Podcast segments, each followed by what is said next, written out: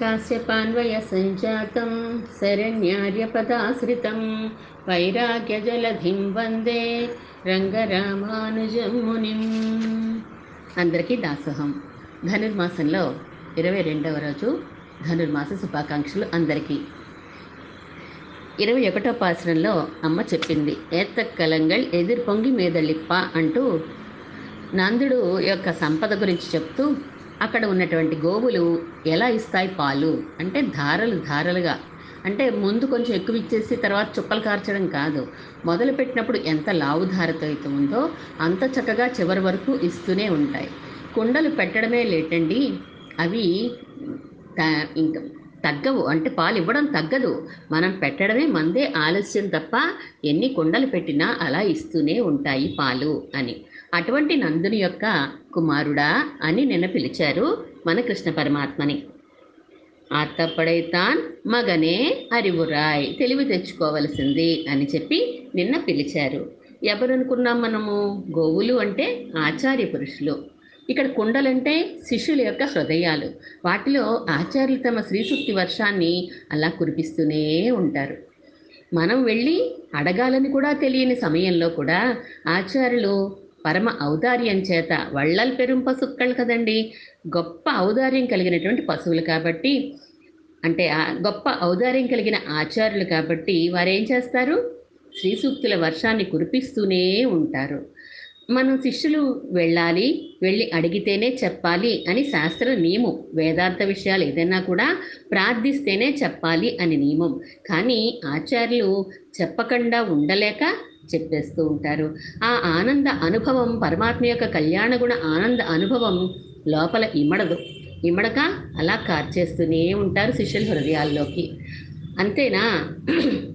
మనం అడిగితేనే చెప్పాలని నియమాన్ని కూడా పక్కన పెట్టి ఇదిగో మీరు ఇలా రండి అక్కడ పళ్ళు పెట్టాను. ఆ పళ్ళు రెండు నా దగ్గర పెట్టండి. పెట్టి ఇలా చెప్పండి. మాకు మంత్రార్థాన్ని అనుగ్రహించండి. మా ముఖ చెప్పండి అని అడగండి అని చెప్పారు మా ఆచార్యులు.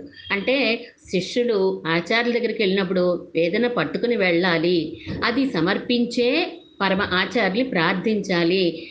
ఈ మంత్రం యొక్క అర్థం తెలుసుకోవాలి అనే విషయం కూడా మాకు తెలియదు ఎవరికి. మా దాసులు మా ఆచార్య గోష్లో అందరికీ కూడా స్వామివారే మీకు ఇది చెప్తాను రండి మీకు ఇది చెప్తాను రండి అని ఆచార్యుల ఆశ్రమంలో ఉంచుకొని కే- పుస్తకాలు అంటే కోశాలు శ్రీకోశాలు ఆయన ఇవ్వడమే కాదు మోక్షప్పటి కోశాలు అర్థంతో ఉన్నవి తెలుగులో ఉన్నవి తమిళంలో ఉన్నవి అన్నీ కూడా ఆయనే ఇచ్చి వాటికి అర్థాలు రాసుకోవడానికి నోట్బుక్స్ ఆయన ఆయనే ఇచ్చి అవి పెట్టుకోవడానికి ప్యాడ్స్ కూడా ఆయనే ఇచ్చి రాసుకోవడానికి పెన్ను పెన్సిల్ ఎరేజర్తో సహితంగా ఆచార్యులే ఇచ్చి మాకు తిండి భోజనం సదుపాయం కల్పించి ఆచార్యుల ఆశ్రమంలో మాకు ఏ లోటు రాకుండా ఎన్ని రోజులైనా ఎన్ని నెలలైనా ఎన్ని సంవత్సరాలైనా అలాగే ఉంచుకుని మరి మాకు ఆచార్య శ్రీ సూక్తి వర్షాన్ని మాకు అనుగ్రహించి మాకు కొంచెమైనా పరమాత్మ ఆనందాన్ని రుచి చూపించారు అంటే అది ఆచార్య కటాక్షమే వారి యొక్క ఔదార్యమే.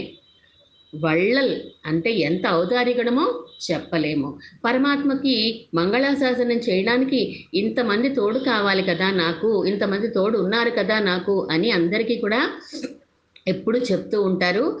పెరుమాళ్ళ మంగళాశాసనమే మనకి ప్రధానము అని. అటువంటి పెరుమాళ్ళు మా ఆచార్యులు ఎక్కడైతే అవతరించారో అటువంటి రామతీర్థంలో ఎక్కడైతే ఆయన పెరిగారో ఆయన యొక్క జ్ఞానవంశంలో ఆచార్యులు వారి యొక్క మా పుట్టుకతో వచ్చిన వంశంలో పెద్దలందరూ కూడా ఆచార్ అవతరించినటువంటి క్షేత్రం శ్రీరామతీర్థం విజయనగరం దగ్గర. అటువంటి క్షేత్రంలో ఎటువంటి దాడి జరిగిందో మనము వింటున్నాము మీడియాలో చూస్తున్నాము ఫేస్బుక్ సోషల్ మీడియాలో అంతా కూడా కవర్ చేస్తున్నారు.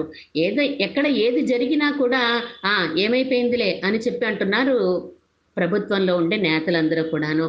కానీ ఇది పరాకాష్ట. శ్రీరామతీర్థంలో జరిగిన చేష్ట పరాకాష్ట పరమాత్మ నిన్నేమనుకున్నాము?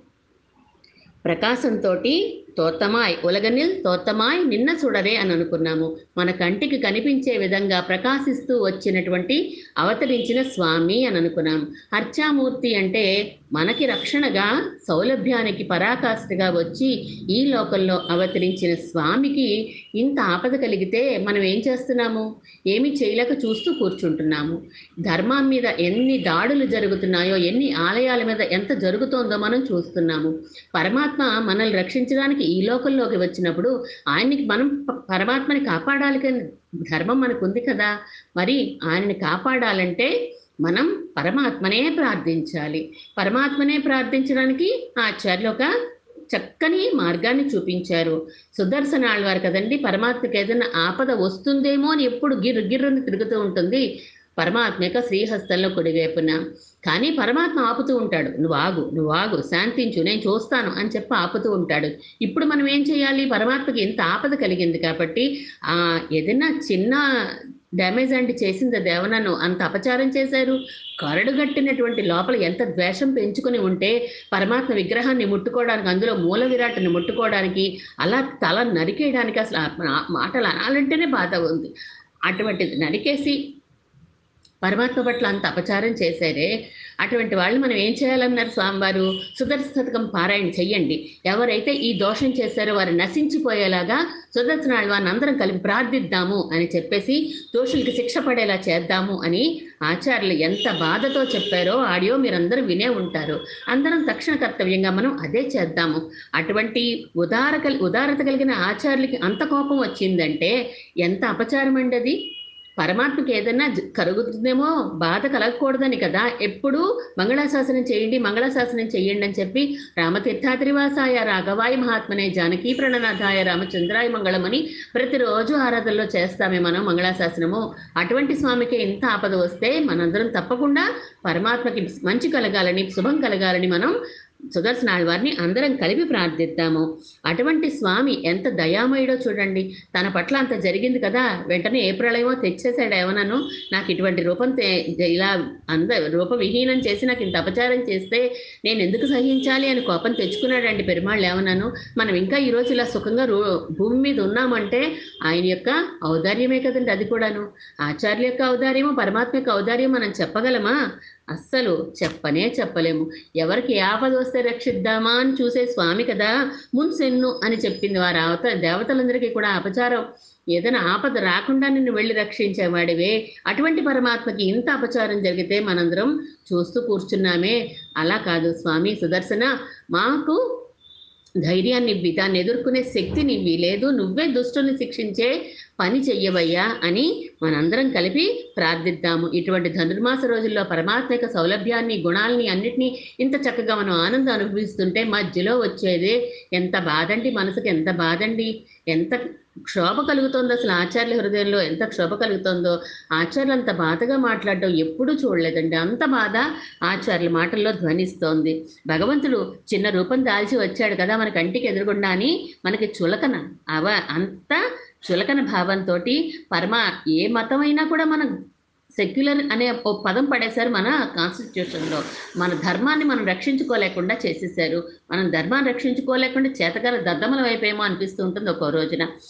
మిగతా ఏ మతానికైనా కూడా చిన్న అపచారం జరిగినట్టుగా అనిపిస్తే చాలు వాళ్ళు వెంటనే వాళ్ళు రెచ్చిపోతూ ఉంటారే. మనం మాత్రం సెక్యులర్ సెక్యులర్ సెక్యులర్ అని చెప్పేసి అన్ని సమానమే అన్ని సమానం మనకి ఎందుకు సమానం అండి మనం హిందువులం మనకేం అన్ని సమానం కాదు. మనది రాజ్యమే సనాతన ధర్మం ఉన్నటువంటి రాజ్యం. ఇటువంటి రాజ్యంలో మన భగవంతుడికే రక్షణ లేకుండా అయిపోయిందే.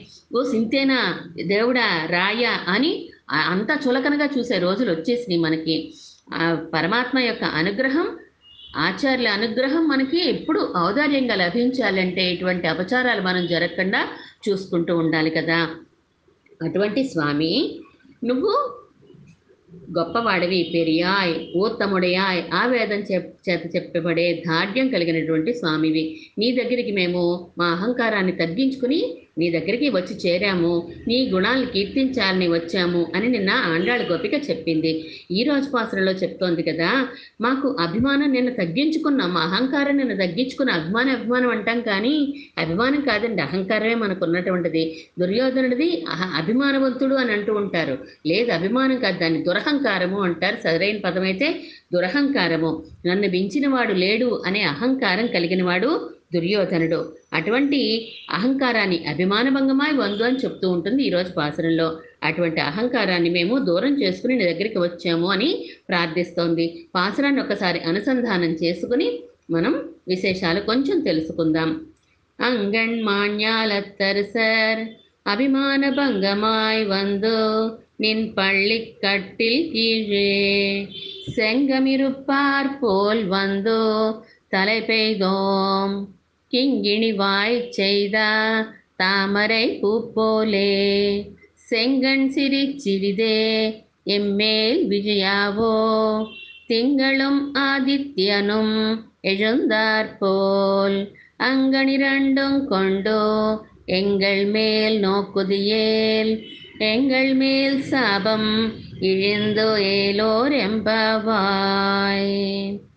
ఇది ప్రతిరోజు కూడా మనం పెరుమాళ్ యొక్క కోయిల ఆళ్వార్ అంటే తిరువారాధన యొక్క గూడో తలుపో బీరువా ఏదో ఉంటుంది కదా అది తీసేటప్పుడు చదువుతూ ఉంటారు కొంతమంది.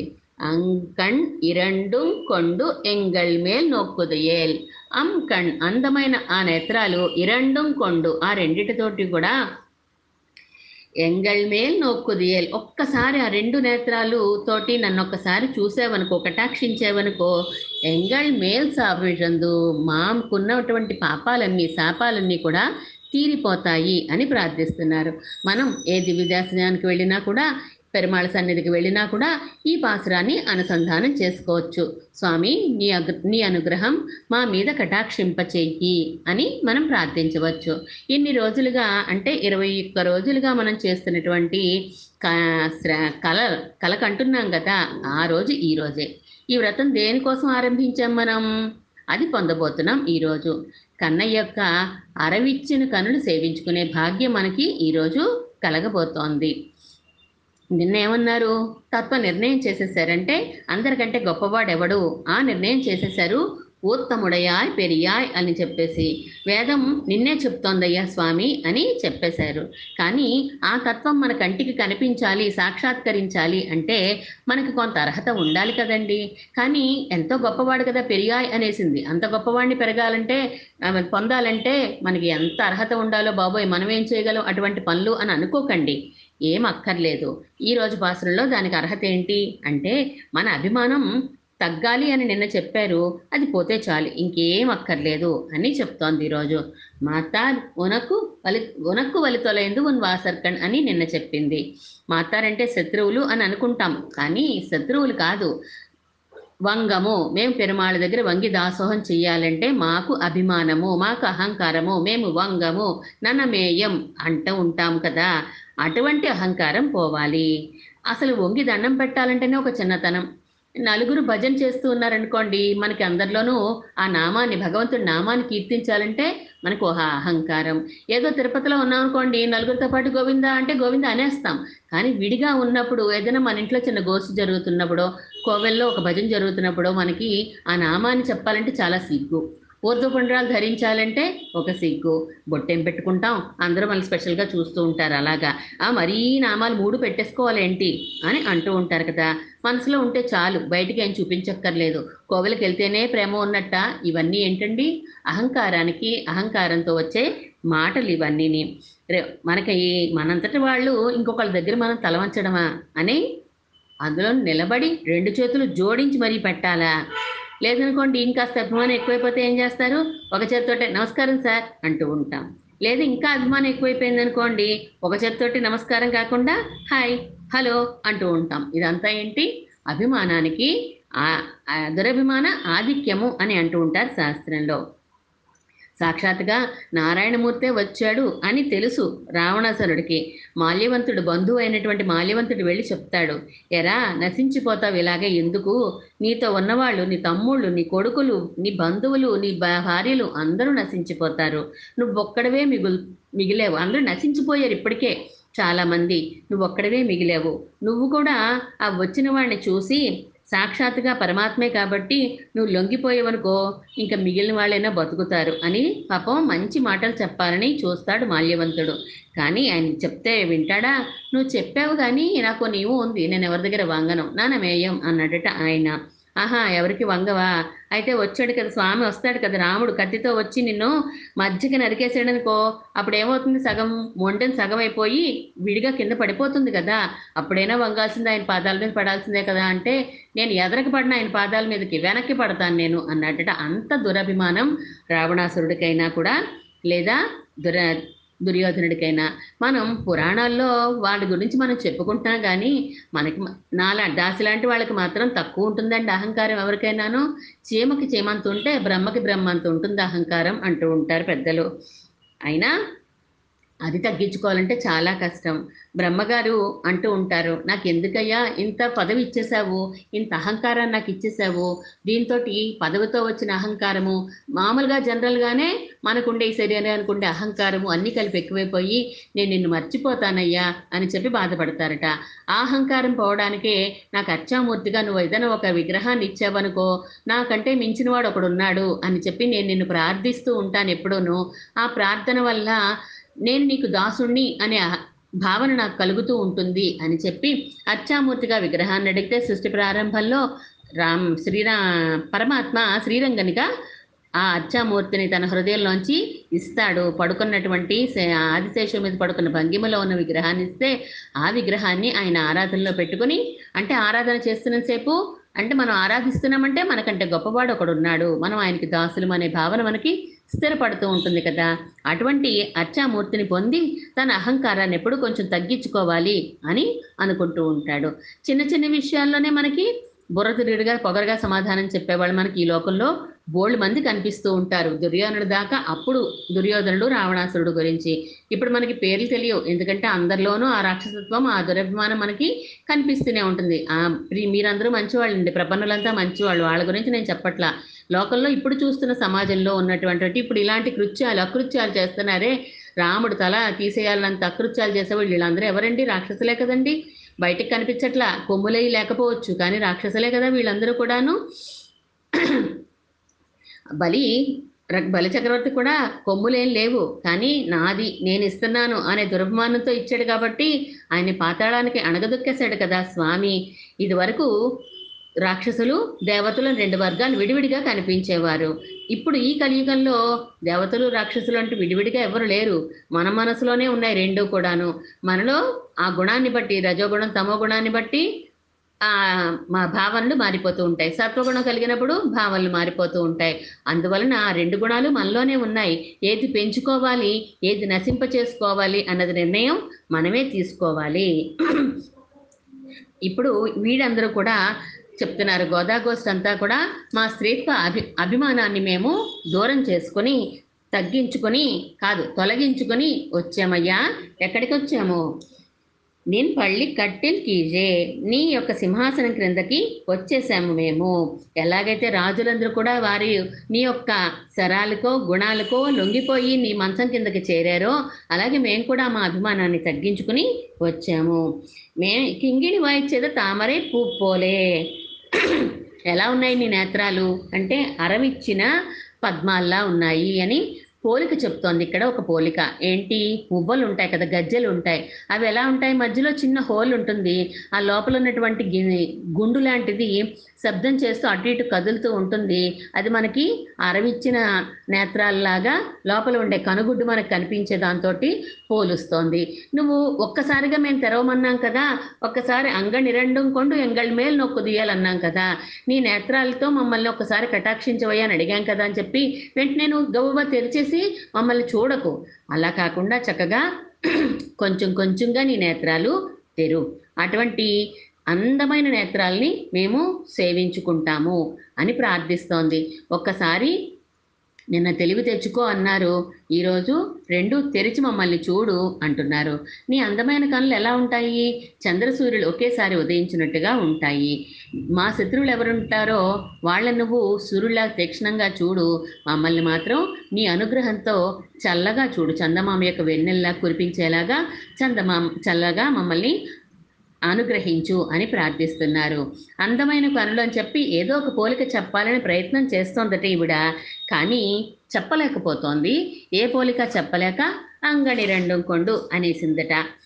అంటే అందమైన నేత్రాలు అని చెప్పేసిందట. నీ నీ కన్నులకి తగినటువంటి పోలికని నేను చెప్పలేకపోతున్నానయ్యా. అందువలన ఒకేసారి నువ్వు చూసావనుకో కళ్ళు తెచ్చి ఎండిపోయిన పొలానికి ఒక్కసారిగా నీరు పెడితే పాడైపోతుంది కదా. అలా కాకుండా కొంచెం కొంచెంగా తడివ్వాలి. మా హృదయాలన్నీ ఎలా ఉన్నాయి? ఎండిపోయి ఉన్నాయి. అన్ని కటాక్షం అనే వెన్నెలను కురిపించేటప్పుడు నువ్వు నెమ్మది నెమ్మదిగా కొంచెం కొంచెంగా కురిపిస్తే మేము ధారకంగా దాన్ని నిలబెట్టుకుంటాము. అదే ఒక్కసారి వడదెబ్బగా తగిలిన వాడిని తీసుకొచ్చి నెత్తి మీద టప్పీమని నీళ్ళు పోసేసామనుకోండి ప్రాణం పోతుంది. అలా కాకుండా కొంచెం కొంచెంగా లోపలికి నీళ్ళు ఇస్తారు కదా. మేము సంసారం అనే తాపత్రయంలో చిరకాల నుండి ఎప్పటి నుంచో కొట్టుకుపోతున్నాం కదా. అలా నువ్వు ఒక్కసారిగా కటాక్షించేస్తే ఆ ప్రవాహంలో మేము కొట్టుకుపోతాం.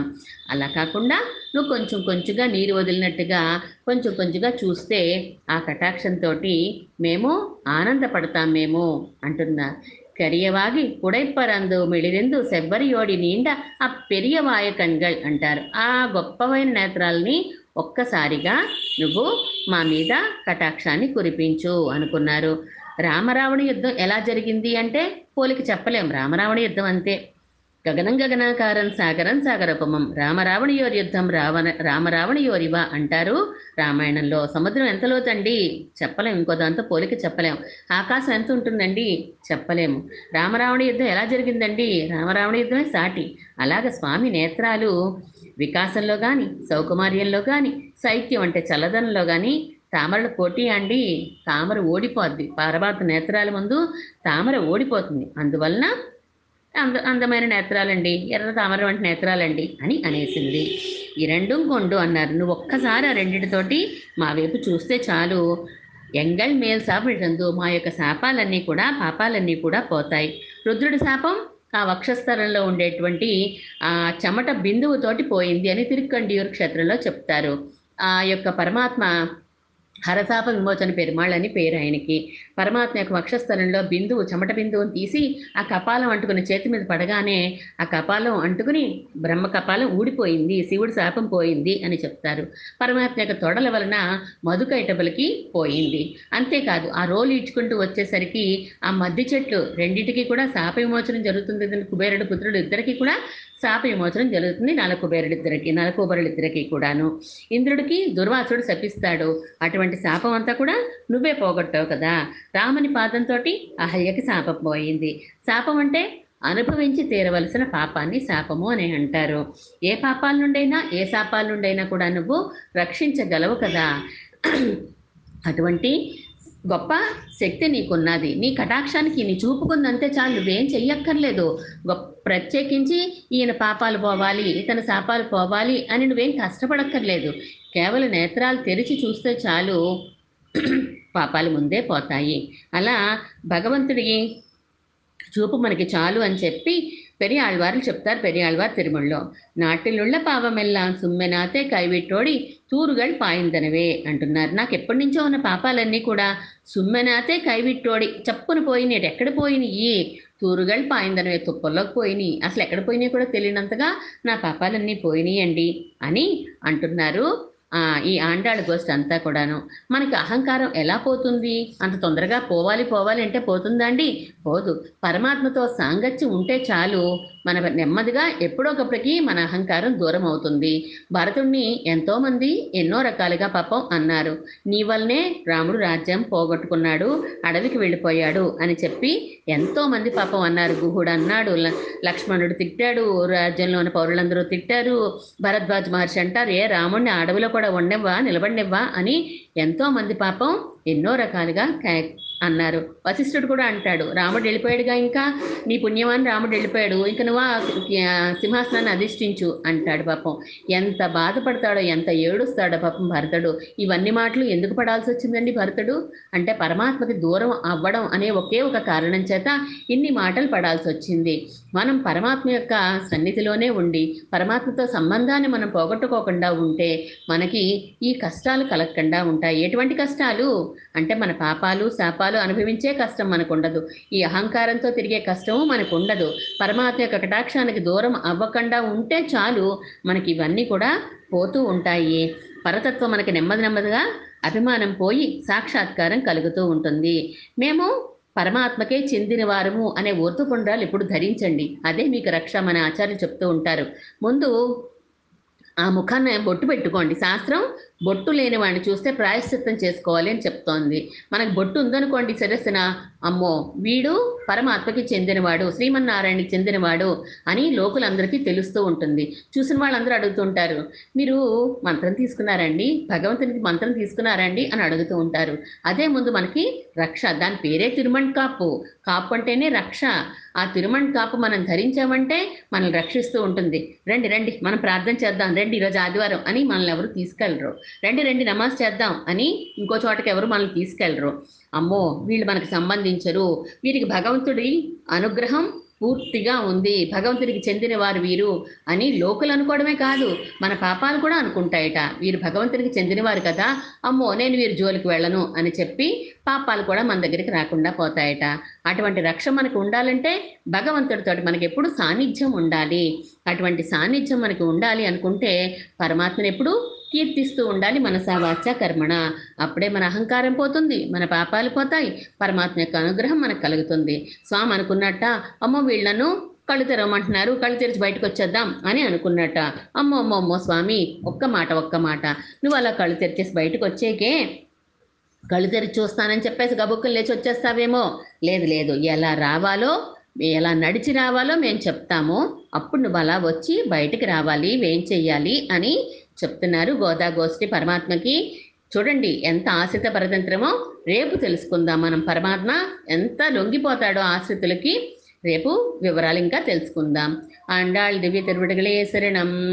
కర్కటే పూర్వల్ గుణ్యాన్ తులసీం కారణోద్భవాం. పాండ్య విశ్వంబరాం గోదాం వందే శ్రీరంగనాయకీం. శ్రీమన్మహాభూతపురే శ్రీమత్కేశవేశ్వర. కాంతిమత్యాం ప్రసూతాయ యతి రాజాయ మంగళం.